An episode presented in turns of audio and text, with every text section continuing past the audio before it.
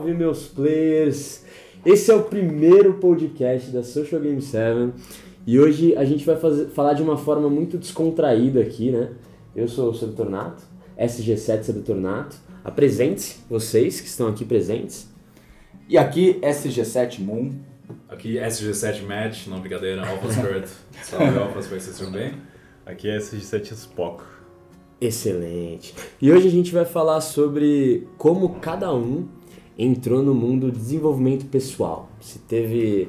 Não, primeiro, primeiro acho que eu quero saber de cada um, como cada um aqui entrou nesse mundo e depois a gente aprofunda cada um esses pontos que devem ser batidos. Quem que quer começar aí falando? Mas o seu pode, irmão. pode, pode ser eu, porque tá O olhando pra mim. É, todo mundo olhando pro Spock aí. Então vai, vai, Spock, tá vai. Conte pra nós. O veterano da Ah, área. lembra que vocês dois estão. O foco é isso aqui, né? E a gente É uma parada que muita gente queria saber também, né? Na verdade, o pessoal ele tem que ter curiosidade, né? Tipo, como que vocês entraram nisso? É, e é até, a história eu acho que até legal um. porque leva como base. Quando eu, eu treinava, quando eu começava a treinar, eu, eu era louco de ver as pessoas que treinavam pra saber que idade que ela começou, como ela começou, pra eu levar como base e me inspirar, sabe? Então acho que é uma parada Legal. do tipo, a pessoa tá entrando nesse mundo e ela quer saber como os outros caras chegaram lá, os que já estão no topo pra ela, assim, sabe? Então, tipo, por isso que eu acho que elas perguntam do nosso game também. Como que vocês começaram? Como que vocês estudaram? O que vocês fizeram? Acho que tem muita dúvida em relação Pessoas a se isso. sentem mais identificadas, né? Exato. Exatamente, exatamente. Acho que meu caminho foi bem na sedução. Tipo, eu não, não fazia nada de desenvolvimento pessoal, vivia tipo uma vida totalmente média, eu tava indo trabalhar. Acho que uma diferença comigo é que eu tentei entrar na faculdade, tentei várias faculdades, eu no começo queria fazer física. depois- Física? É. Caramba. Depois astrofísica. Caramba! Será, será, você é fã de Depois- física ainda? Eu ou- gosto, eu, não, eu li Você bastante, gostava eu mesmo? li bastante. Mas você ainda gosta? Ainda gosto, ainda É? gosto. Tipo, eu li alguns livros do Stephen Hawking, assim. Show. né? Que é interessante, Ah, não, e- as teorias dele. sim. E daí, tipo, depois meio que desisti, né? Teve, teve uma fase que, que eu mudei radicalmente, comecei a ler umas coisas é, meio budistas, eu virei vegetariano, sabe? Sério? Vegetariano? Virei vegetariano, queria ser, queria ser escritor, eu, eu- eu mudei de faculdade. Não, antes de tudo isso, antes de querer fazer física, eu comecei a faculdade de engenharia em sistemas, tá? Nerd, assim, depois daí eu não gostei muito da faculdade. Daí eu fui pra física, depois eu queria fazer letras, quando eu, essa época de vegetariano, né, essa fase. Daí eu queria ser escritor, eu tenho um livro escrito, eu nunca publiquei, tava no meu PC e tal. E daí passou essa fase e eu comecei a olhar mais, tipo... Não gostava de faculdade, eu comecei a olhar o livro de tudo, qualquer tipo. Eu lembro que teve um livro que, me- que me motivou a fazer também, tipo, biologia, já tava indo pra outra área completamente diferente. Todos em todas as áreas. E é, aquele livro era um, o, Gênio, o Egoísta, sabe? Ah. do Richard Dawkins. Então, eu estudei, tipo, muitas áreas, né? Depois eu pensei assim, ah, tipo, eu gosto muito de, de um pouco de tudo, sei lá, vou estudar várias coisas, vou ser, vou ser bom em várias coisas, sabe? Eu não vou fazer faculdade. Daí eu, eu tava nessa pegada de procurar livros, eu lembro um livro que eu li também que era muito bom, que era Uma Breve História de Quase Tudo, né? Que é uma, é uma história, na verdade, da ciência moderna, tá? Cientif- cientistas famosos, assim, com anedo- anedotas deles, anedotas deles. E daí eu tava nessa pegada e eu peguei, eu achei uma vez um site que falava livros que todo homem deveria ler, tá? E tá, tinha um monte de livros aí sobre sobre todo tipo, assim, ciência, sobre é, conserto de carros, cozinha, e tinha um livro de sedução no meio, tá? E daí eu, tipo, meio que tava deixando esse livro para depois, sabe? Tipo, eu tava vendo toda a lista assim, e a- eu fiquei curioso, assim, no começo eu pensava, ah, não precisa saber nada de sedução, esse aqui é pra, sei lá, pra pegar gente estranha, sei lá. Gente estranha. Preconceito, né? É, com preconceito. Preconceito, essa sedução, tipo, não, não precisa, né? E, mas peguei, peguei o livro, sabe? E as primeiras partes do livro falavam muito sobre genética, né? Coisas que batiam muito com aquele livro O Gênio Egoísta, né? Sobre por que o homem procura a mulher, por que, que tais, tais coisas são mais atraentes para um tipo, por que não para outro, sabe?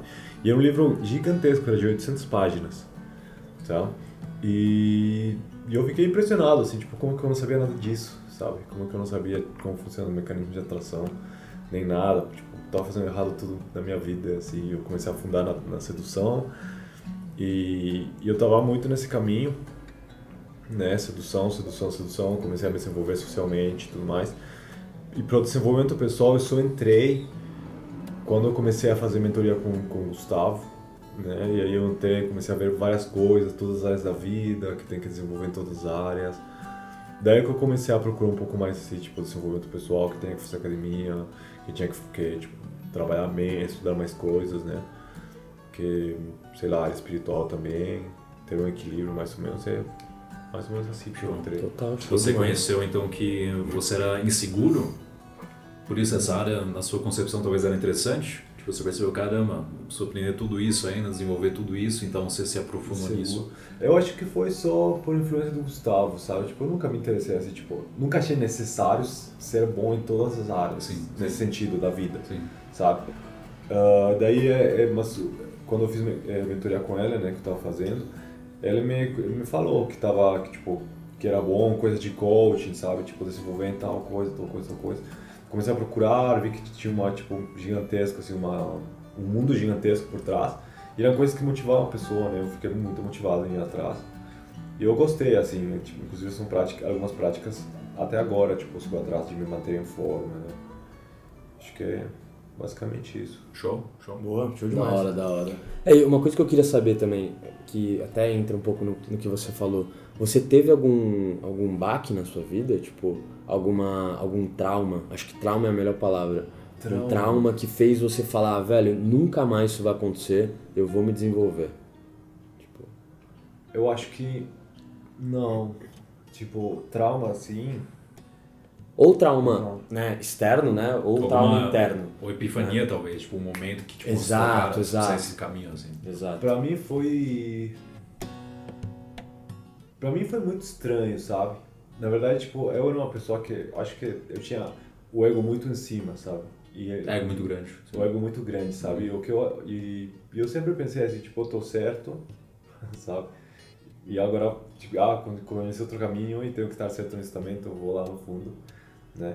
E acho que foi essa, essa, essa, esse período que eu falei, que eu procurei muito conhecimento, isso deixou meu ego mais em cima ainda, Ah, sabe? sim, sim, sim. Então, quando eu pegava um livro de desenvolvimento pessoal, muitas vezes, tipo, eu ia muito fundo procurando fontes e pou- poucos livros iam realmente, eram realmente, sim, certos, né?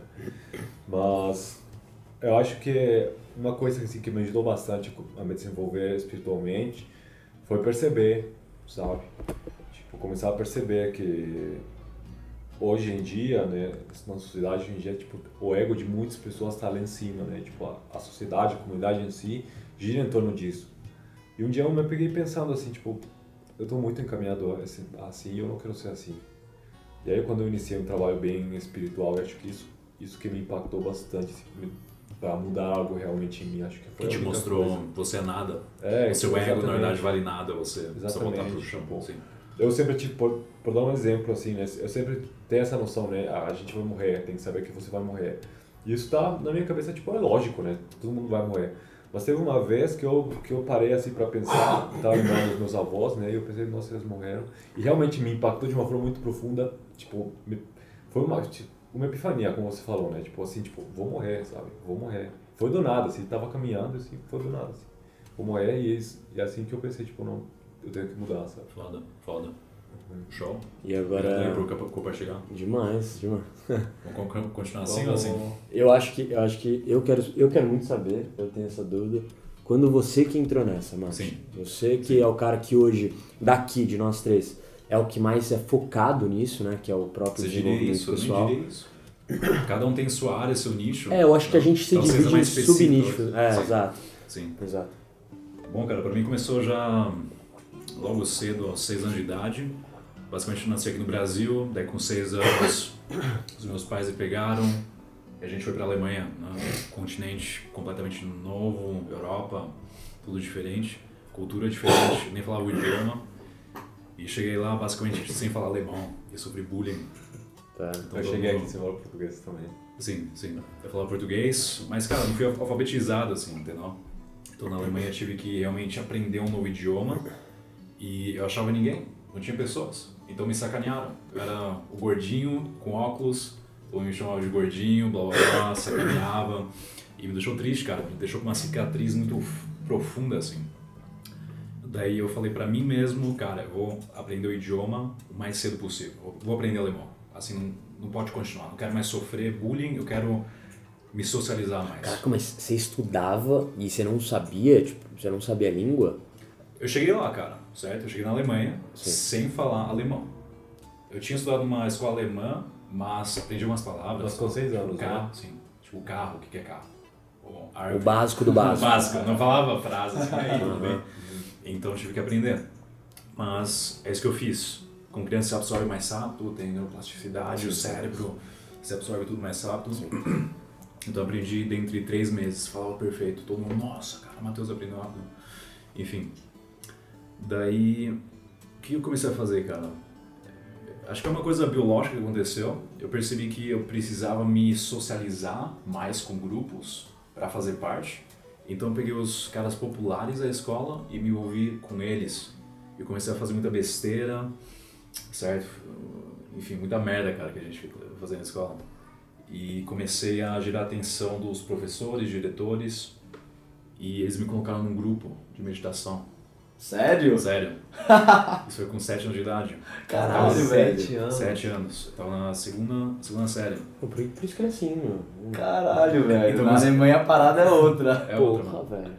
Então eles me colo- colocaram nesse grupo de meditação, 7 anos de idade, com os caras que faziam bullying comigo, que agora eram os meus amigos, porque eu comecei a me envolver com eles, enfim. E a gente começou a fazer exercícios de pranayama, respiração, afirmações ou autossugestões positivas. Eu sou forte, lembra que eu sempre repetia essa frase, eu sou forte, eu sou forte. E esses exercícios de teamwork, sabe? Quando você se deixa cair, pro outro pegar, a gente fazia para praticar confiança. Acho que isso foi um momento impactante, cara. Isso foi uma epifania. Eu comecei a meio que utilizar técnicas de respiração no dia a dia, tipo com 8, 9 anos de idade, cara. E pra mim era normal. Pensei que todo mundo sabia disso. Então antes de provas, por exemplo, eu me lembrava de uma estratégia de tapar o nariz direito e começar a aspirar Ah, o nariz esquerdo. Porque o nosso professor falou que a gente tem uma parte feminina e masculina, que é tipo Ida Pingala, né? Como eles têm no hinduísmo. E, cara, esses conhecimentos assim sagrados que só hoje eu entendo. Nossa, cara, era válido. Então, foi meio que uma coisa, pensei que todo mundo sabia. E assim, assim foi, cara. Comecei a me envolver mais depois dos 15 anos somente. Então, eu tive uma fase extremamente sombria. A minha vida sempre foi turbulenta, então voltei para o Brasil de novo, depois para a Alemanha, depois do Brasil, Alemanha. E quando eu fui morar na Alemanha, quando morei sozinho também, eu comecei a consumir drogas. Porque era um meio de escapismo. Uma fuga. Sério, uma fuga. Mas drogas pesadas? Drogas assim? pesadas, cara. Começou com maconha, acho que com 15 anos comecei a fumar maconha. Depois, aos 8 anos, comecei a fumar direito, então com inalação e tudo mais. E também para fazer parte, de novo, de grupos. Comecei a tra trabalhar pela primeira vez, pagar contas, tinha apartamento, então a realidade dura, assim, meio que ficou aparente. Eu saí da bolha de conforto. Então, com tudo isso, eu procurava meios para me sentir bem de novo, porque era muita responsabilidade, cara. Vocês conhecem quando vocês foram morar sozinhos, tipo, a realidade é dura, cara. Só jogar na água fria. Então, comecei com maconha, me senti bem com isso, depois foi progredindo. Não sei como aconteceu, mas, mas no, no, fim do ano de 2015, eu cheirei cocaína, cara. Caralho. Tava no banheiro, eu cheirei cocaína. Tava al- alcoolizado já. O cara falou, você quer cocaína? Experimentei. E depois foi progredindo pra... Isso lá na Alemanha? Alemanha. Então depois opioides, tudo isso, cara. Então sempre foi progredindo. Eu cheguei num momento onde eu tava quase... Ou não quase, eu tava no fundo do poço, cara. Basicamente, quase sofri uma overdose de opioides sintéticos no, no apartamento. E eu consegui controlar essa overdose, sentir o, a frequência cardíaca mais, mais, mais rápida, mais acelerada. E eu comecei a respirar. Então, me foquei na respiração. e Foi uma meditação. Então, eu falei, cara, eu vou controlar minha respiração, me acalmar. Eu consegui. Consigo combater, então, essa frequência cardíaca acelerada. E eu percebi, cara, a nossa mente é poderosa, tem um poder, a gente consegue de alguma forma controlar o que é, está acontecendo no nível fisiológico. E foi uma experiência tensa, mas totalmente espiritual, Então eu entendi que, cara, há alguma coisa que a gente consegue controlar dentro de nós para meio que controlar a situação, a circunstância em si.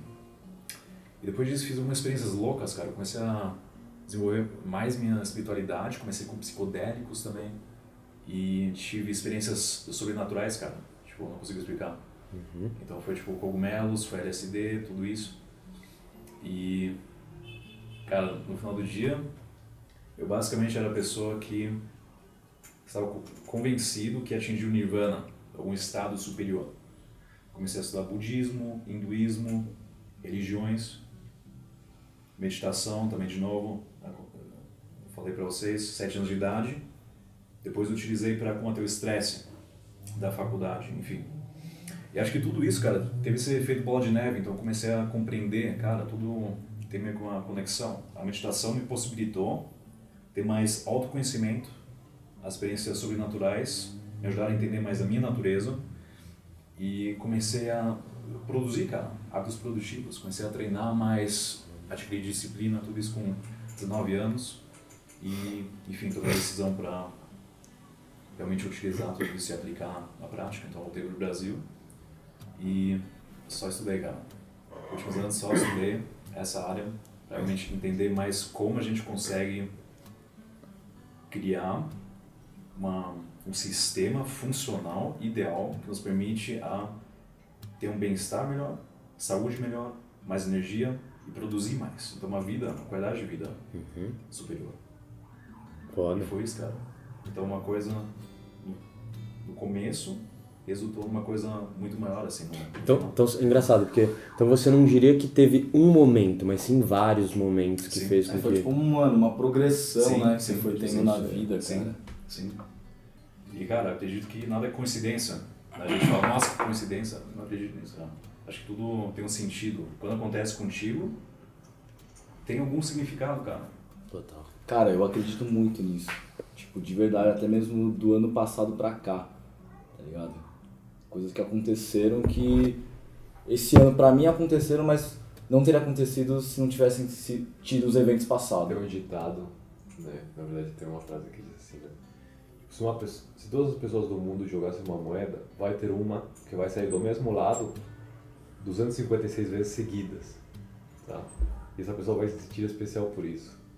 Mas é casualidade, né? mas não quero ser hater, vamos, vamos Sim. continuar. Sim. É verdade. E você, irmão? Como foi sua história no desenvolvimento pessoal, irmão?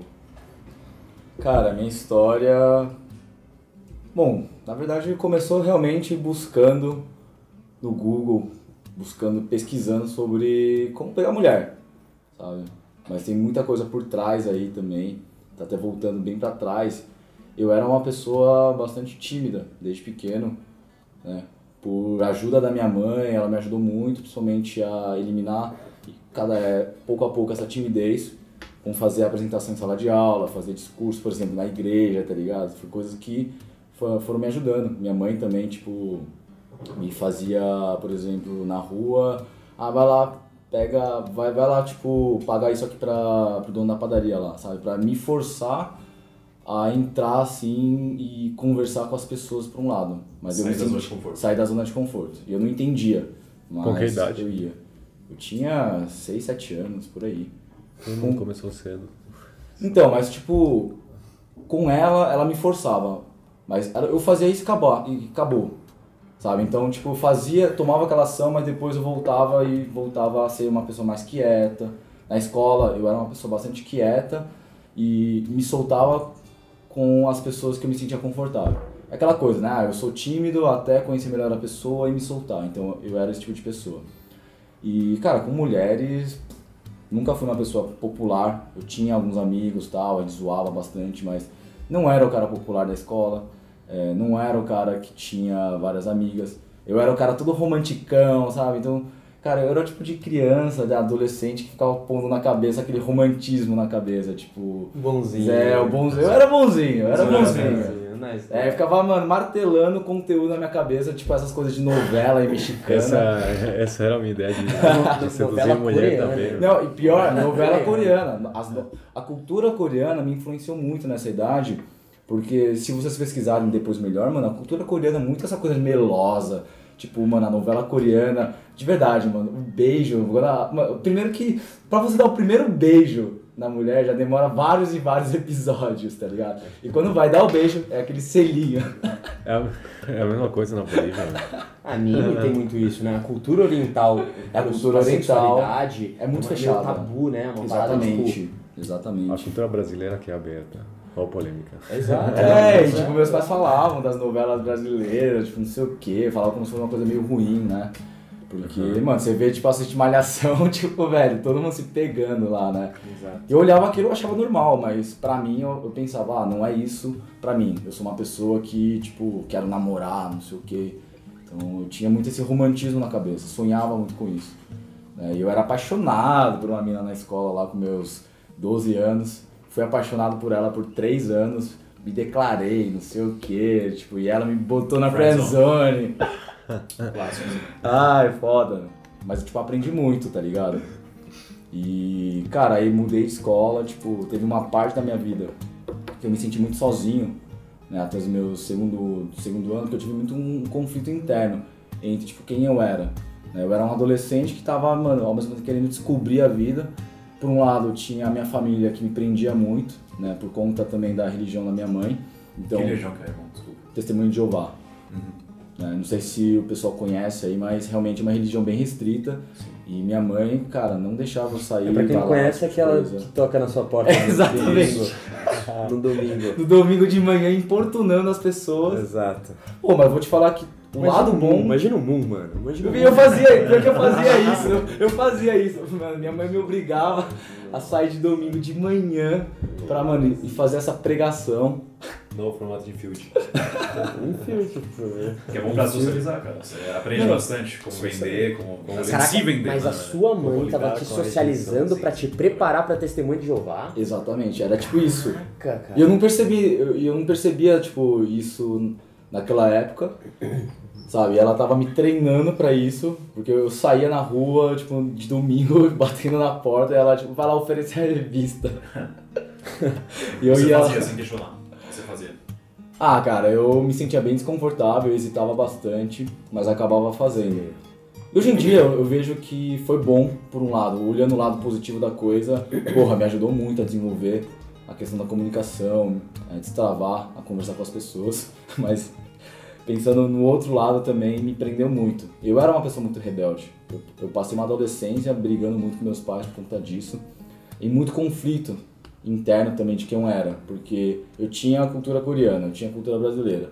E na época os coreanos andavam só com coreanos. E eu andava, por exemplo, com os brasileiros, japas e alguns coreanos. Então na minha cabeça, tipo, mano, eu não sabia quem eu era. Sim, sim. Né? Então, Aqui uma- também sinto ressonância, tipo, Alemanha, Brasil, também sinto isso, cara. Ah, é? Até hoje ainda, assim. Tipo, o que que eu sou? Aqui eu sou alemão, Eu já me brasileiro, que que eu Exato, eu Eu passei já me acostumei, isso. meu. Eu, não, não Eu tenho nada. que ser uma pessoa Chile, né? Chile. com as pessoas de Coreia ou, ou na Coreia, com as pessoas de lá, e eu tenho que ser outra aqui no Brasil, porque Exatamente. a cultura é diferente, a personalidade das pessoas são diferentes. Exatamente. Tem isso.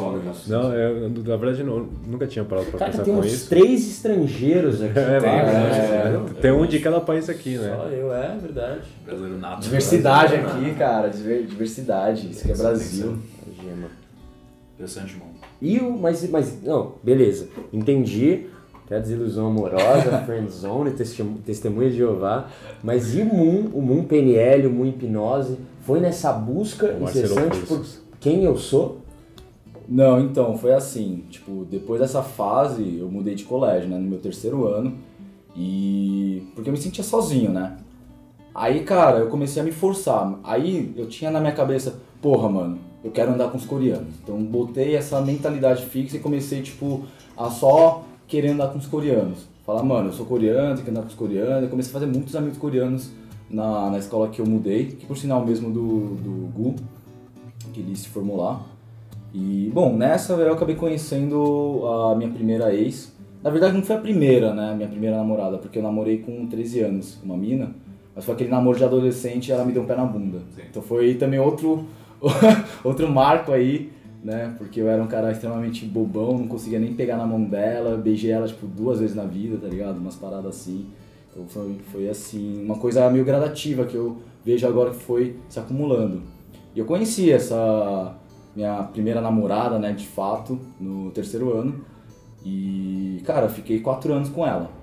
Né. Só que nesse meio tempo eu me desenvolvi bastante socialmente, porque comecei a fazer muitos amigos, cursinho foi uma época marcante pra mim também, porque eu fiz muitos novos amigos e alguns deles até hoje são meus brothers aços e tal. E saí com muita gente nova, foi quando eu comecei a beber também, festa, tudo mais. Entrei na faculdade, aí faculdade também virada de chave, que foi quando na verdade meus pais me deram liberdade total, sabe? Eu já tinha conquistado a minha liberdade de poder sair, mas na faculdade foi quando foi aquela virada do tipo, porra, agora você entrou na faculdade, que era o sonho do meu pai, então aproveita a vida. Então, cara, saía toda semana, festa, cervejada, balada e tal. E durante quatro anos fiquei com essa minha ex, mas ainda com aquele romantismo na minha cabeça. Mas aí entrou um outro conflito, que foi a curiosidade de querer é, conhecer mulheres diferentes, mulheres novas. Então eu via Durante o namoro ou só Durante o namoro. Ah, sim. Porque eu via meus amigos curtindo na faculdade, pegando mulher, festa, e eu ficava com essa vontade, né? Sim, sim. E tinha uma outra mina que queria ficar comigo e eu ficava tipo, caralho, com aquela vontade, tipo, que merda. E, velho, o marco, assim, que eu terminei de fato o namoro de 4 anos foi quando eu fiz o intercâmbio. Eu fiquei um ano fora na Coreia. é, Depois de uma Coreia e Coreia do Sul, não? Coreia do Sul. Claro. Mas o-? Senão ele tava lá É, ainda. só pro pessoal não ficar com teria muito receio lá. de mim, achando que eu sou um espião. Mas assim, meu avô é- era da Coreia do Norte. Ele fugiu de lá. É mesmo? Real, velho. Foda, foda. Não, Eu um dia eu conto a história aí também, que é bem massa.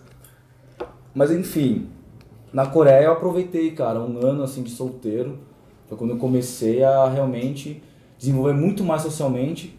Porque antes eu já tinha desenvolvido bastante, mas depois comecei a sair mais da zona de conforto porque eu ainda não tinha eliminado uma parte do meu lado tímido. Então, com um amigo meu que foi brotherzaço do Brasil, eu aprendi muito com ele sobre mulheres, sobre como pegar, porque ele era um cara muito bom, já naturalmente. Então, andei muito com ele, aprendi muito. É, cara, conheci muitas mulheres, foi massa pra caramba, tipo, curti pra caramba, sabe? Mas foi só festa, festa, festa. Isso lá na Coreia. Isso na Coreia. Aí eu voltei.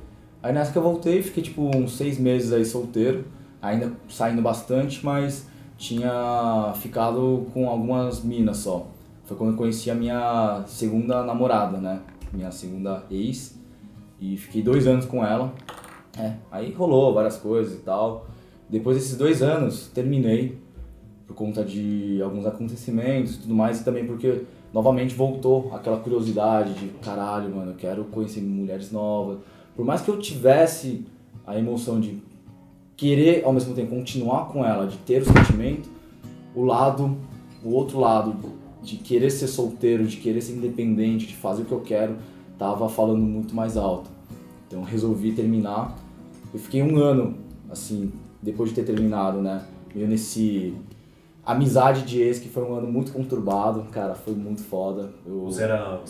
A gente tinha esse termo blue pill, né, cara? Que é basicamente o cara ainda vivendo na fantasia que é possível, tipo. Exatamente, mulher. Você exatamente. ainda era esse cara ou você já se via como. Não, eu não entendi, como assim? Você era realista já? Você conheceu que, cara, melhor esquecer ela, Ah. certo? E prosseguir a vida? Ou você na. Tipo, segurava nesse. Então, Como que era? durante um mês depois que eu terminei, eu cortei, né? Me distanciei, cortei tudo, mas ela voltou a falar comigo e eu acabei cedendo, né?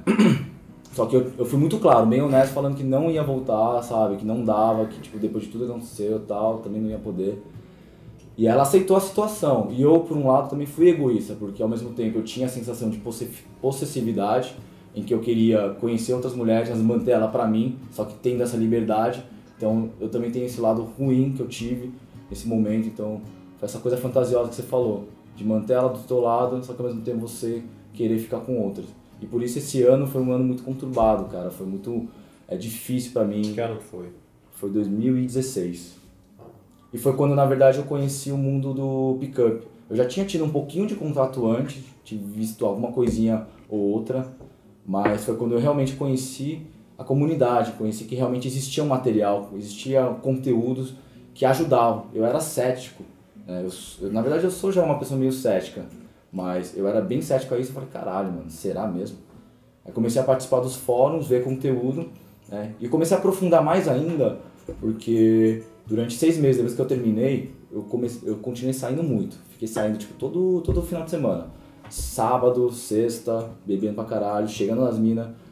Mas o meu resultado era uma merda. Eu tinha pegado durante seis meses, tipo, três minas, tá ligado? E isso me frustrou muito. Por isso que eu falei, não, tem alguma coisa errada. E aquela coisa de você entender que você não tem essa habilidade.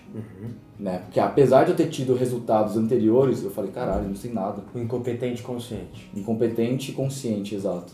Eu falei, caralho, não sei nada de pegar mulher, tô tipo na merda aqui. E fui consumindo conteúdo pra caralho, fui consumindo, consumindo, consumindo, mudando a minha mentalidade em relação também ao que eu precisava pra conseguir mulheres, porque minha mentalidade era outra. Eu também tinha uma mentalidade bosta do tipo, porra, precisa ser rico, precisa ser alto. Eu era um cara bem complexado. Ah, aquele cara preciso ser o cuzão, esse tipo de coisa. Então mudei muito. Então por isso eu agradeço muito o mundo do pickup, porque ele me mostrou de fato o que é preciso ser para você conseguir uma mulher e como tratar uma mulher de verdade.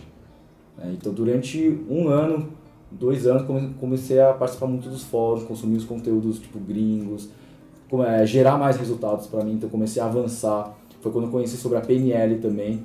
E velho, foi uma parada muito louca, porque eu vi sobre a PNL dentro da sedução e eu fiquei curioso, falei, mano, que porra é essa? Comecei a ver uns relatos e aí eu fiquei curioso e comecei a pesquisar. Falei, caralho, mano, que parada louca, hein? Vou seduzir as minas usando PNL. Foi a minha primeira intenção, meu primeiro objetivo inicial. Lavagem cerebral nas minas. Real, mano, real. E funcionou na primeira vez ou demorou tipo, um tempo até você? Eu fui aprendendo sobre a, a PNL e tal, fui tentando usar, mas eu não tava conseguindo, sabe? Tipo, na minha cabeça eu não tava conseguindo aplicar a PNL do jeito que eu queria. né? Aí é uma virada porque eu realmente conheci o que é a PNL de verdade. Tipo, que a PNL, mano, não é isso sobre pegar mulheres. Na PNL é sobre transformação, sobre você é, se tornar o cara, você ter uma perspectiva de vida para você conseguir ser quem você quer ser e atingir seus objetivos. Então, depois disso, cara, eu me apaixonei por essa área. Foi quando eu conheci sobre hipnose também. E hoje em dia, é, isso me pegou muito por isso, porque é, eu comecei querendo pegar mulher, mas no final, no meio do caminho, eu descobri que, cara, é muito mais do que isso. E eu descobri sobre querer ser um cara foda, ser um cara tipo de alto valor, ser um cara com estilo de vida foda que eu posso ser é, o que eu quiser ser. A PNL me ajudou muito nisso. E vim estudando, estudando, estudando. E foi no meio da comunidade que eu conheci o Gambit, entrei no grupo e fui trocando ideia com o pessoal lá, conhecendo. Foi até onde eu, quando eu vi o Spock lá no grupo também. O Gambit eu conheci num evento, depois eu fiz uma mentoria porque eu me senti travado numa época por conta de um resu de resultado. Eu busquei atrás, é, bus assim, eu fui atrás dele para melhorar esse sentido, bem focado na sedução. Mas por quê? Porque eu, eu pensava que eu pensava que ele ia conseguir me ajudar nisso. Eu não via outras pessoas que pudessem me ajudar na parte de sedução. Porque eu via, ah, do lado financeiro, do lado business, do lado não sei o que, eu tenho outras pessoas que podem me ajudar. E mudou minha, minha vida, porque o Gambit na, nas mentorias, que nem o Spock, me mostrou que é muito além disso também. Sabe? Me trouxe muitos insights. Aí resolvi fazer um treinamento presencial e, cara, hoje eu tô aqui, velho. Então, pra mim, é isso. né? Tipo, a minha trajetória foi começar pegando, querendo pegar mulher, mas entendendo que a vida é muito mais do que isso. Entendendo que era muito mais que seduzir mulher. Exatamente. Excelente, cara. Excelente. Olha, eu confesso que eu, eu vou ter que até pensar aqui na hora com vocês, porque é difícil, né, a gente pensar quando se trata de, de da nossa vida, né, de tipo, o que que fez eu chegar aqui, ou, ou o que que fez eu me apaixonar por isso que eu faço hoje. E quando a gente, quando eu vou escutando a história de vocês, a gente vai relembrando, né? a Exato, gente vai é tipo, engraçado isso. Caralho, olha como as pessoas são, são diferentes, né? Cada um tem sua vivência, eu acho louco isso, cara. Quando eu briso nisso, eu fico, eu fico maluco, eu fico tipo, caraca, velho, as pessoas têm outra vivência, outra cabeça, não tem nada a ver comigo, outra família, outra cultura. Sempre acontece quando, Saca? Assim, quando a gente tá na rua, assim, a gente muitas vezes tem esse pensamento, ah, todos pensam iguais, certo? Eu sempre Exato. tive esse pensamento, ah, todo mundo sabe aquilo que eu sei. E isso também bloqueia. Depois que você conhece, cara, a sua história é diferente, a sua história é diferente, gente consegue agregar ou Sim, você começa a cada um, expandir sua mente. cada um ali, tipo, teve, sofreu de uma maneira que algum aqui não sofreu e que pode Exatamente. somar, porque ele já aprendeu isso, né? Seja com a dor ou, ou com algo positivo. Eu, eu sou o único cara que, que não, não, sou, não sou gringo, não, não vim das origens, minhas origens é, é índio, índio. Era o, raiz, o brasileiro raiz, nós é. minha, avó, minha avó era tupi-guarani e... Real? É real, real. Caralho, Eu, velho. eu, eu nasci e fui criado aqui em São Paulo, raiz Pirituba City, desde sempre, cara. Eu fui sair de fora de São Paulo quando eu já tinha 15 anos. Então, tipo, eu vivi minha vida inteira aqui, sou moleque de cidade, assim, desde sempre.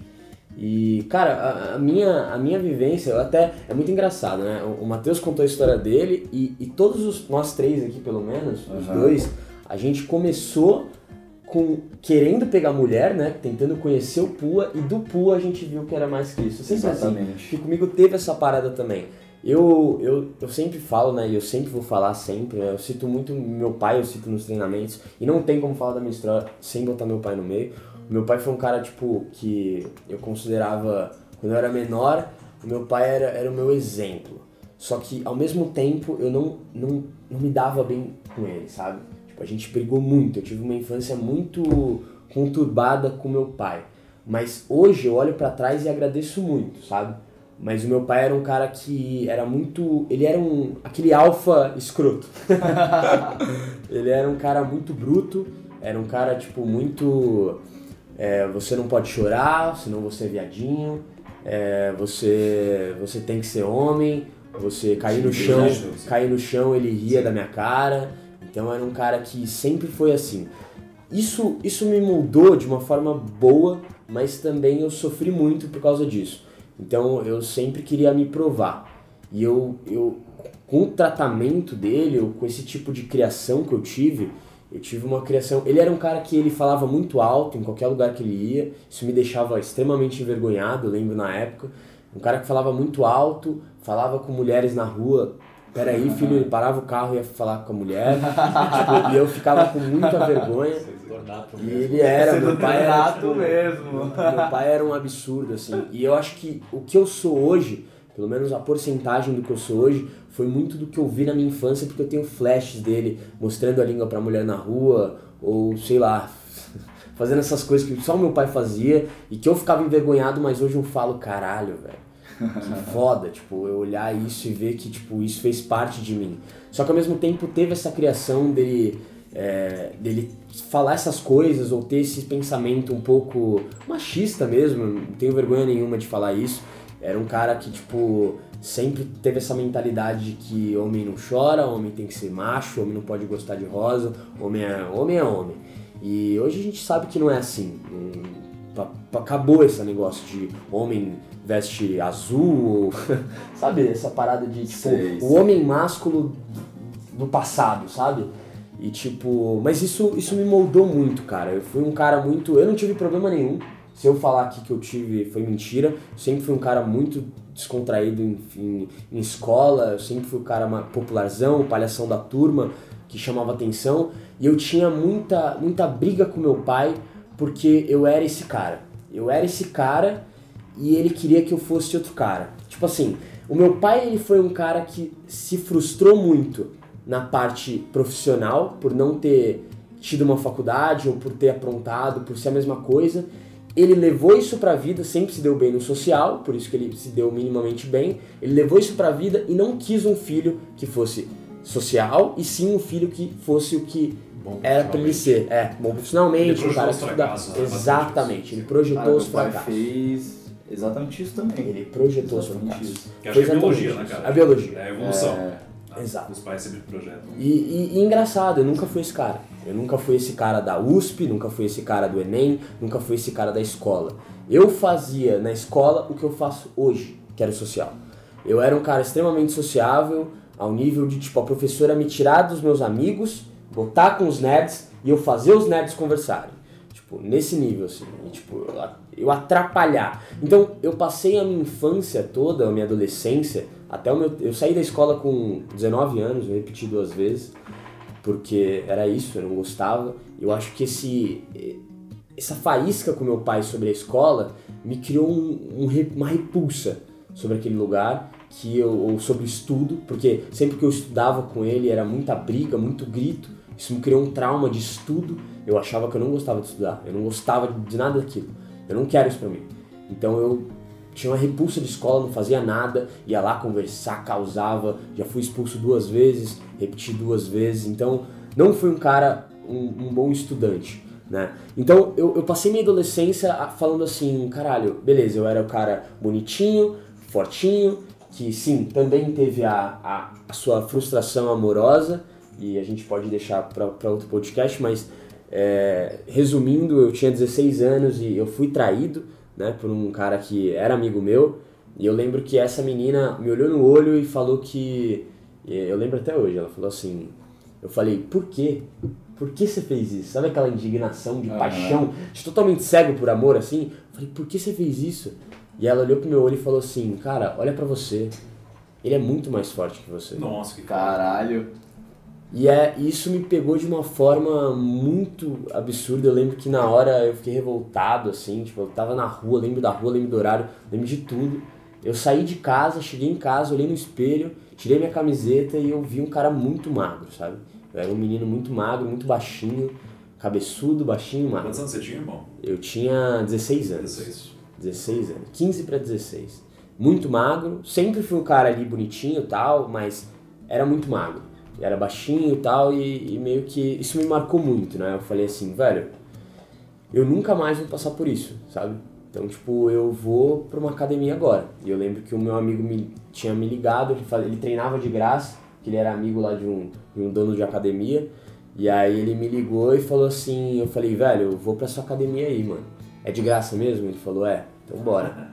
Então eu, eu agradeço muito isso. É engraçado porque o Matheus falou aquela parada e eu acredito muito. Tudo acontece por um motivo.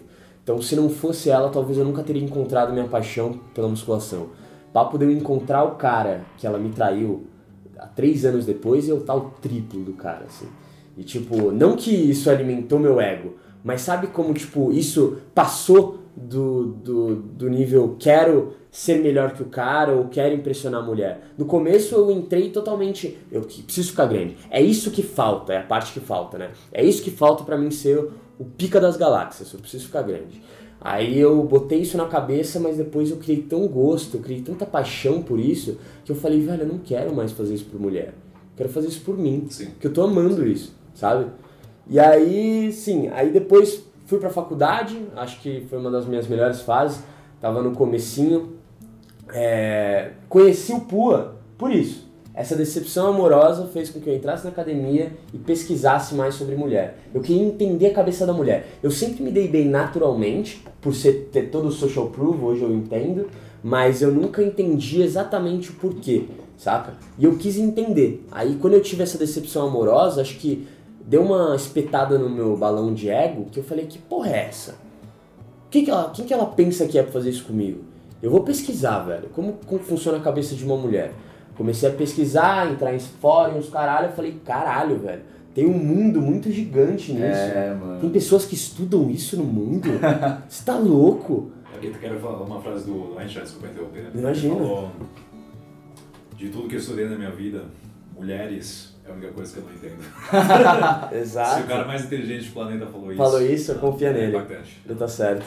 E é, foi exatamente isso. Comecei a estudar aí fóruns, caralho, acho que a maioria daqui usou muito fórum. E aí eu comecei a fazer uma parada única, assim. Com 17 anos, 17 para 18 anos, eu comecei a ir pra rua e abordar no parque, abordar mulheres assim no dia mesmo. Nem sabia o que era day game ou night game, só abordava porque eu achava aquilo foda, tá ligado? Eu comecei a estudar, abordar tal. E aí o que, que eu virei? Eu virei o meu, a minha segunda etapa da vida. Do moleque frustrado para um moleque que começou a estudar, eu fui a minha etapa, acho que o auge do ego, eu diria. Foi a etapa em que eu tava forte, eu tava bem cuidado, eu tava manjando de game e eu tava me achando pica da, da porra toda. Então eu já era um cara que ia pra festa, que arrumava em briga, em festa, e que me achava superior que as pessoas, me achava melhor que os outros por ter essa parte social mais, mais envolvida. Eu, se você bobear, eu pego a sua mina de você, tipo, pra poder eu virar pra cara e falar isso. Então, tipo, eu virei realmente um malo, assim, eu virei um anti-herói na minha vida. E aí até um ponto em que teve um dia, Com que idade é isso? isso eu tinha 17 anos, 17, 18 anos. Esse foi meu auge, assim, esse auge, 17, não, mentira, 18, 19 anos. 18, 19 anos foi essa fase. Até que um dia eu comecei a brigar muito, comecei a andar com o pessoal também que usava umas drogas e tal, e eu tive um, eu apanhei. De todas as vezes que eu bati, já bati muito, eu apanhei, apanhei muito. Apanhei de tipo apagar e não lembrar e só ter flash do cara em cima de mim socando minha cara. E aí eu cheguei em casa destroçado, sangrando, rasgado. E aí minha mãe teve uma conversa comigo que eu nunca mais esqueci, sabe? Tipo, eu vi ela com um semblante em que eu falei assim, eu nunca mais quero ver minha mãe assim, saca? Eu tô, o que que eu tô fazendo? Foi, foi a chave. Sim. Foi um momento chave que eu falei, o que que eu tô fazendo na minha vida, velho? Eu vou morrer. Eu vou morrer e eu vou matar minha família, saca? E aí eu falei, eu não posso ser assim. Comecei a buscar desenvolvimento, desenvolvimento pessoal, desenvolvimento masculino. Conheci o coaching. Começo do coaching aqui no Brasil. Fui pro coaching, me formei na SP Coaching, fiz coaching no comecinho, ninguém sabia o que era. Era poucas pessoas sabiam. E comecei a estudar, comecei a me a me espiritualizar, né? Nunca fui um cara. A minha, minha família era muito evangélica, mas eu, como era evangélico, eu vi muita besteira ali no meio e eu acabei criando ali uma certa. Eu não quero isso pra minha vida. Preconceito. Um preconceito total. E aí eu entrei, eh, co- comecei a falar: não, velho, tudo bem, eu não preciso ir pra igreja, eu quero conhecer a minha espiritualidade, entende? Então eu comecei a estudar sobre isso, comecei a meditar para melhorar a minha ansiedade, que eu era um cara muito estressado e muito ansioso, ainda sou ansioso, mas é, comecei a estudar para eu controlar esse tipo de, de atitude. E aí eu vi que aí tava numa hora que eu tava na faculdade, né? Tava fa- fazendo isso, e quando eu comecei a estudar isso, eu percebi uma coisa. Eu falei, velho, aí foi, acho que quando você mergulha no seu eu mais profundo, o desenvolvimento pessoal é legal por causa disso, porque você se conhece. Você entra lá dentro e vê coisa que você nunca tinha visto, nunca tinha parado pra olhar assim, nunca tinha parado pra se ouvir, né? Acho que essa é a grande realidade. E eu falei, cara, o tempo todo, a minha vida inteira, eu passei falando, eu não sou, eu não sou ninguém, eu não sirvo pra estudo, eu, não- eu nunca vou ser um cara bem sucedido porque eu sou burro, eu repeti duas vezes, eu, eu não me encaixo nessa listinha que a sociedade fez aqui de faça isso ou senão você não vai ser ninguém. Eu, fudeu, eu não vou ser ninguém. Então, tipo, eu trabalhava em loja, né? Sempre trabalhei em loja como vendedor, né? Isso melhorou muito também o meu know-how com as pessoas. Então, desde os 16 eu trabalho em loja como vendedor e eu meio que aceitava aquilo. Eu falava, será que minha vida vai ser isso? Mas ao mesmo tempo eu não aceitava. Eu falava, velho, não, eu não quero, eu quero, eu quero ter dinheiro, eu quero ter minha tranquilidade, eu quero ter minha casa, meu carro, minha moto. Na época eu pensava assim em bens materiais. E aí eu falei, velho, não, não é isso, não pode ser isso. O que, que eu gosto? E aí foi a outra chave da vida que foi, eu falei assim, velho, a sua maior arma é o que você tentou esconder a vida inteira, que é a sua sociabilidade. Você sempre se deu bem com pessoas, você sempre a vida inteira. No colégio, você não sabia porra nenhuma, mas a única coisa que você sabia era fazer o nerd que nunca falou uma palavra, conversar como se fosse seu melhor amigo, saca? E aí, tipo, eu falei, velho, é isso. Aí foi, tipo, vai lá, é isso. Caralho, foda.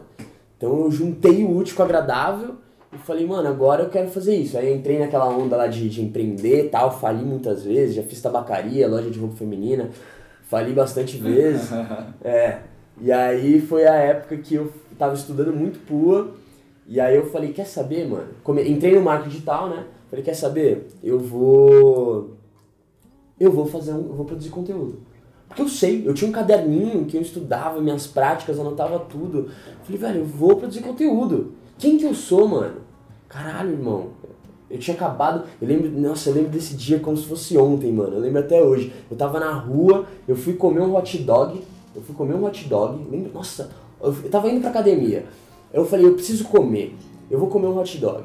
Comi um hot dog, olhei pra umas minas que tava do lado na, na mesa, assim. Falei, nossa, mano. Elas estavam me olhando. Do nada eu comentei sobre o hot dog dela. Esse hot dog é bom, qual que você tá comendo, não sei o que. Falei, a mina entrou na conversa, eu licença, posso sentar aqui? Ela, claro, sentei, troquei ideia com as minas, gerei um valor absurdo na vida das minas, troquei umas ideias que as minas ficou tipo, caralho, quem que é esse cara, tá ligado? No auge do, no ápice da conversa, meninas, vou ter que treinar, tchau.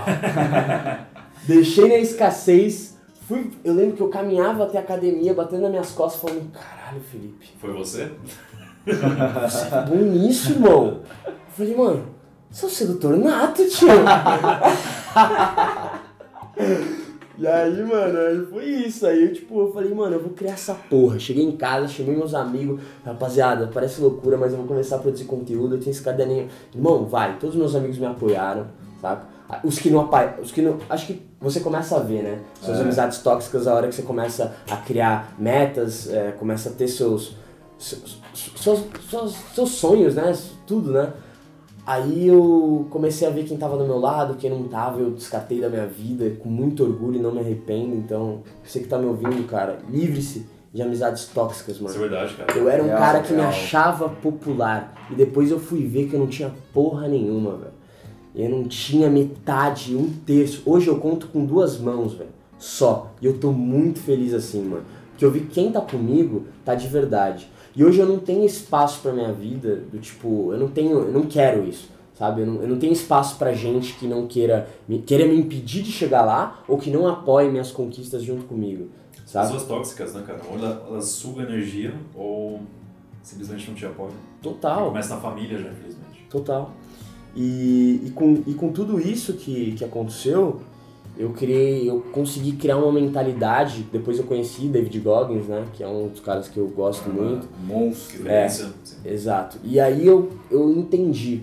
Eu sempre procurei esse propósito da minha vida, né? Hoje eu, eu, eu tenho certeza dele, ou pelo menos foi o que eu escolhi pra minha vida, que é impactar pessoas, que é mudar a vida de caras que são tímidos, são fechados, tanto na escola, na faculdade, ou até gente que tem dificuldade de se comunicar com a sua família, com seus amigos, enfim. Os homens sofrem com isso.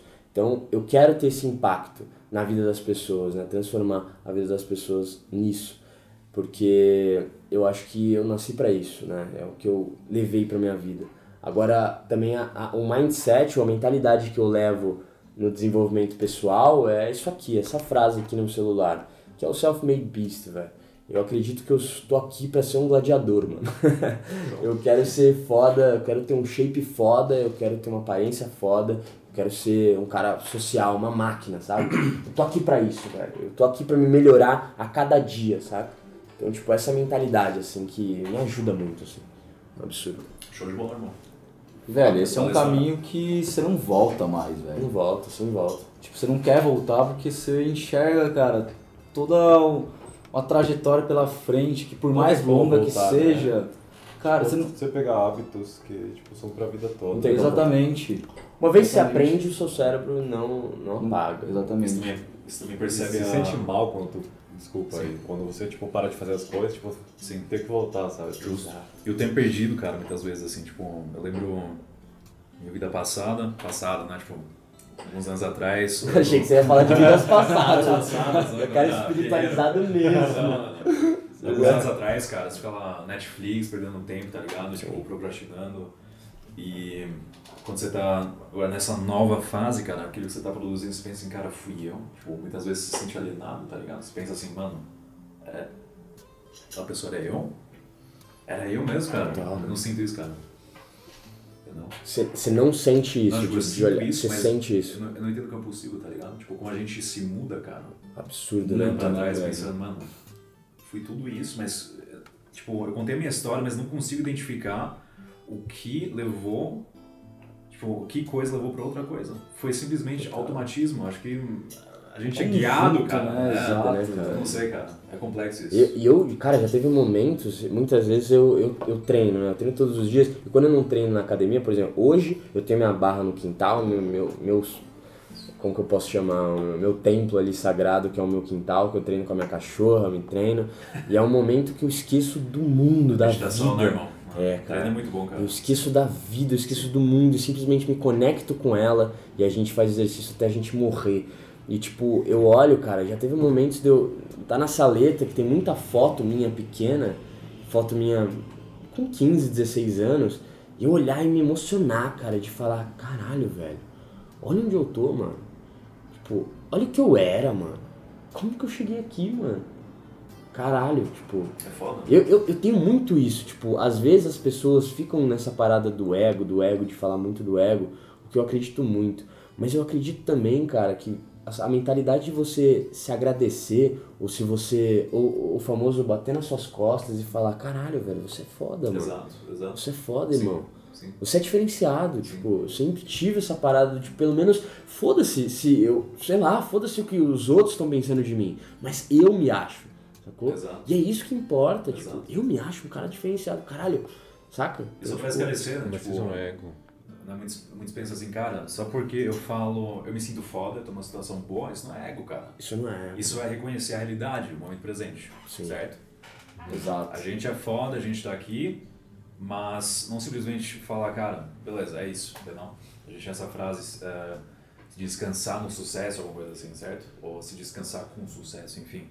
É simplesmente orgulho, cara, mas nunca essa satisfação de agora eu tô no topo, certo? Você contou lá do seu auge do ego, né, que acon- acontece quando você entra em arrogância, cara. Quando você pensa agora que, que você é superior, uma vez que isso acontece, o universo vai bater na sua cara, você tá no chão. Literalmente, né? Literalmente. Porque, cara, Que eu levei na cara mesmo. sim. Sim, total, acredito totalmente. Caralho, rapaziada, que papo, hein? Que papo. podcast. All Que podcast, players. Muito É, bom. da hora porque cada um meio que sabia um pouco da história do outro, mas, mano, sempre. Não, teve, teve muita coisa que eu vi aqui agora. Exato, mas ao É. mesmo tempo, tipo, teve muita coisa nova, muita coisa que tipo, Sim, eu nem total. imaginava, tá ligado? E é foda, e eu gosto de. Cara, eu gosto de conhecer. Hoje em dia eu sou uma pessoa apaixonada por um pouco mais pessoas. cada um, né? Exatamente. Tipo, a experiência de cada um, a história. E é isso que eu falo, velho. Busque você conhecer a história da outra pessoa. Seja com uma mulher, seja com teus amigos, tipo, é isso que vai conectar, sabe? Vai criar conexão. E hoje em dia eu sou apaixonado por pessoas. E eu não era. Eu era uma pessoa que, tipo, me considerava uma pessoa, tipo, ah, não gosto de me socializar. Sim. Eu sou uma pessoa fechada. Sim. Né? Eu sou você cria essas barreiras. Exatamente. Eu sou Exatamente. introvertido, né? Eu sou Que é- introvertido. que é a desculpa de alguns por querer lá no fundo socializar, mas Exatamente. mentir No fundo você. eu tinha essa vontade de querer ser um cara, tipo, mano, Exato. que tá na balada, conhece todo mundo, que faz isso, faz aquilo, que tá lá não sei o que aonde. Eu conseguia fazer uma parte isso, mas outra parte tinha essa trava minha. É o famoso eu não sirvo pra isso. Não É. sou eu. Eu, eu tinha, tipo, meio isso, essa trava.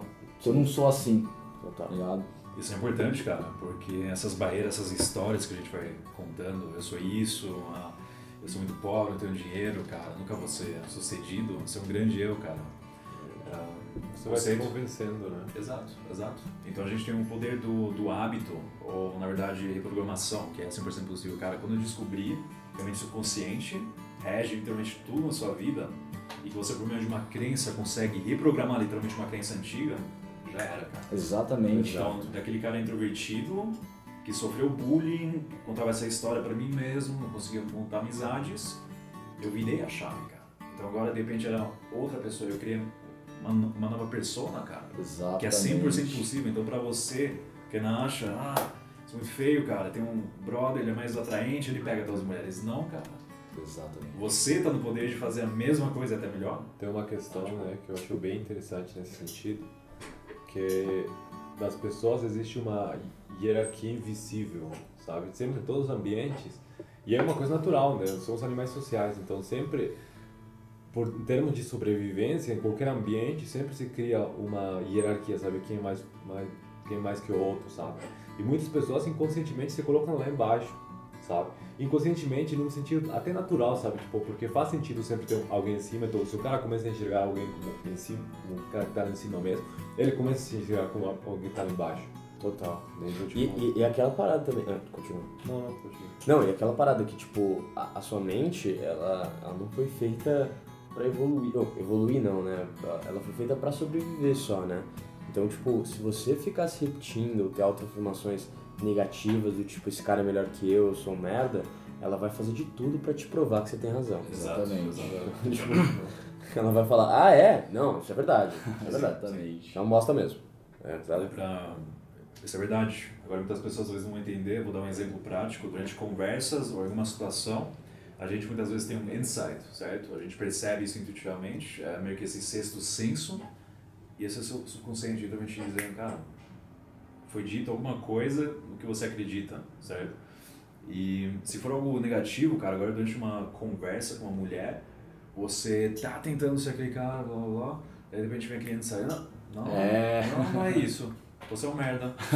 Você é um Você- merdinha, você pegar. merdinha. Você é feio, você Exato. não tem dinheiro, Exato. você não consegue. O que, que você tá fazendo, Exato, irmão? exato. Porque lá atrás você se repetiu, né? Sim. É a mesma parada do cara, do, daquela, dessa mentalidade de você ver um cara que tem uma aparência jovem e uma Lamborghini e você falar assim, olha lá que filha da puta. Olha lá que cuzão do caralho. O que, que a sua mente entende quando você fala isso? Caralho, irmão, então você não quer ter uma Lamborghini, você não quer ter sucesso. Sim, Porque você tá exatamente. xingando pessoas que têm. E óbvio, você tá julgando. Você não sabe se o cara ali conquistou aquilo com muito esforço. né? Não importa se ele herdou do pai ou se ele conquistou com muito esforço, sabe? Então, tipo, é, é você é, tomar cuidado com isso, saca? De desejar o mal, ou invejar, ou qualquer coisa do tipo. Porque, cara, a realidade é uma reflexão do seu mundo interno. Tudo é refletido pra você. Então, se você tem essa crença, eu sou merda. Não. Aliás, todo mundo é uma merda. É isso que a realidade vai ser, cara. Tudo vai ser uma merda, você vai ser uma merda. Então, cara, imita emoções positivas, cara. E pode ser clichê, eu sou forte, eu sou carismático. Cara, eu faço isso até hoje. É, eu escuto tudo. o áudio, funciona, cara. A gente, cara, eu fico puto, e eu fico puto real. A gente tem o brasileiro, o brasileiro só. Eu falo por mim, o único brasileiro aqui. Mentira, não é brasileiro também. Sou brasileiro, nasci aqui. Ele nasceu aqui, da brasileiro também. Ele não é da Coreia, respeite ele. E esse, essa, essa, eu não sei, cara, essa crença ou esse preconceito da palavra autoajuda, porque o brasileiro não precisa de ajuda. Que porra é essa? É, psiquiatra ou psicólogo, eu não preciso disso, isso é coisa de louco. Então, o brasileiro tem muito essa coisa de, de, de banalizar algo que lá fora não tem isso. Coaching, essas porra, ninguém banaliza, é uma parada Exato. séria, uma parada que, tipo, as pessoas precisam. E a gente tem essa mania de banalizar todo, todo esse desenvolvimento pessoal, saca? Do tipo, eu não preciso, eu sou foda, que, que é isso? É besteira, eu não sou louco, isso é papo de doente, sabe? Por isso que eu acho também ridículo essa cultura de sad boy. Se você é sad boy, nossa, O que, é, que, que é sad boy? É. É, eu não sei o que, que é. É essa É nova tipo mania, emo. tipo um emo. É um emo da, da atualidade. Essas, essas Jura? pessoas, eu juro, não, não tô, não tô brincando. Essas pessoas que, que elas têm música triste, elas cultuam Ah, a sim, tristeza, sim. romantizam Sim, sim. a tristeza. Sim, sim. Então, tipo, Fui- as fui- pessoas é é. tristes se juntam e, e- e eu vou ser bem sincero, tem pessoas que têm a vida perfeita, mas por algum motivo ela se sente triste e não se encaixa em nenhuma tribo, então ela acha essa tribo que são pessoas tristes, né? E ela, por algum motivo que ela passou, e ela aumenta a tristeza dela pra se passar por essa pessoa. Isso é ridículo, cara. Para de, de cultuar a tristeza. Óbvio, a gente precisa de tristeza, sabe? A gente precisa. As emoções todas. Não, Exatamente. você tem que se entregar a todas as emoções. Se você é triste, fique triste. Se entregue. Mas, cara, a vida não é isso, pelo É amor isso. de Deus. É. Pelo amor de Deus. Ver sua vida na tristeza, que vida horrível, velho. Você que já passou essa fase, cara? De Não, Existe ainda? E- Então, é, hoje é o sad boy. É, o sad sad boy. boy, sad boy. São os SoundCloud rappers lá. Tem música, exato. Tem edit, tem tipo toda essa parada do tipo, ela não me dá bola, da mulher que. É, da raiva a mulher também, tipo, ela não me dá bola, eu sou um merda. Tem gente, cara, juro por Deus, tinha gente que ia no, meu, no comentário dos meus vídeos e fazia textão. Eu sou um merda, eu sou um bosta, eu não sirvo pra nada. Autoafirmando, cara. Em comentário. É Gente sério curtindo. mesmo? Com sarcasmo. É sério, não, não. Você vê que dá pra ver ali um texto quando ele é feito com sarcasmo, algum comentário embaixo, qualquer coisa. Não, É cara, sério de mesmo. pessoas sérias, assim. Você vai ver o logo, é sad boy, o canal tem música triste. Então, cara, é, é bizarro, eu acho isso bizarro, assim. Porque qual que é o sentido da vida você viver na tristeza, cara? Você É tá foda, louco. cara. Você tenta Exatamente. convencer outros disso. Ah, É. ah, eu sou sad boy, então seja sad boy também. Seja Você sad tenta boy. convencer eles. Exato. É, cara. É, cara. Mas, pô, a vida é mais que isso. Muito Com mais. certeza. E bom, time, que papo foda, Eu acho que dá galera? pra fazer um encerramento, né? Vamos encerrar, vamos encerrar. É, bom, é isso. Vocês gostaram do formato? Comentem aí. No, no bagulho do podcast tem pra comentar, né? Tem, Acho que tem. tem, né? Pelo menos no que eu uso tem. O app Mas o podcast ele vai ser liberado assim em vários canais, né? Tipo, no próprio É, Spotify hoje em dia tem também. em alguns- em alguns- Mas- Quase ninguém comenta Bom, se podcast. existir a opção, comente aí. É, né? ou, ou dá um grito no, no, no lugar que você tá agora, fala que gostou bem alto, dá um berro e é nóis. É, eu só queria também deixar claro que sim, a gente está entrando nessa parada agora, a gente vai entrar forte no podcast, a gente é novo nisso, mas esperem todo o podcast, semanalmente um papo descontraído aqui com todos os trainers, com convidados. Então, sempre focado em desenvolvimento pessoal, inteligência social e sedução. Então, sempre trazendo papos descontraídos, é, trazendo histórias engraçadas ou o que seja, e trazendo conteúdo, né, que é o mais importante. Mas esse conteúdo que você pode ouvir trabalhando, na faculdade, né, antes de ir pra escola, né, não vai ouvir na, na aula, não vai repetir igual eu. e é isso, time. Muito obrigado vocês estão foda, ouvindo, hein, velho. Gratidão pela participação de todos. Valeu. Obrigado, Matheusão. Valeu, pelo galera. convite, cara. Tamo Imagina, junto. que isso. Participação especial aqui, ó, do Matheus. Do Então, Matheus, Matheusão. E obrigado ao nosso ouvinte, né, cara? O- Sim. essa pessoa aí que tá ouvindo e espero que, porra, esse conteúdo vire a chave também pra, pra esse cara, como virou a minha, do Sedutor Nato, do Spock, do Matheus, porque, cara, a gente sabe como é que é, é, passar por muitas dificuldades, desafios, e ainda e a gente, a gente ainda passa por novos desafios. Ele não Total. acaba, mas é aprender a lidar com ela, cara. É saber, né, mano, cara? exatamente. Mindset. É tudo. Exatamente. Total. Segue o Sedutor Nato no Instagram e no, e no YouTube. E também segue o Alpha Spirit no Instagram. Alpha e no Spirit YouTube. Oficial. Spock SG7. e Marcelo Moon também, tá? No Instagram. E, E a Social Game 7 É, também, Social né? Game 7. E a Social Game Que 7 é também. podcast, né? Que é o- é, já é o podcast da Social, né? Por isso que eu tô falando, o pessoal ele veio da Social, né? Então é o mínimo. E minha mãe também, não. Minha mãe, a mãe do Matheus aqui, né? Da Alemanha. Bom, gente, é isso. Tamo junto. Tamo junto aí. Até a próxima. Um abraço, galera. Valeu.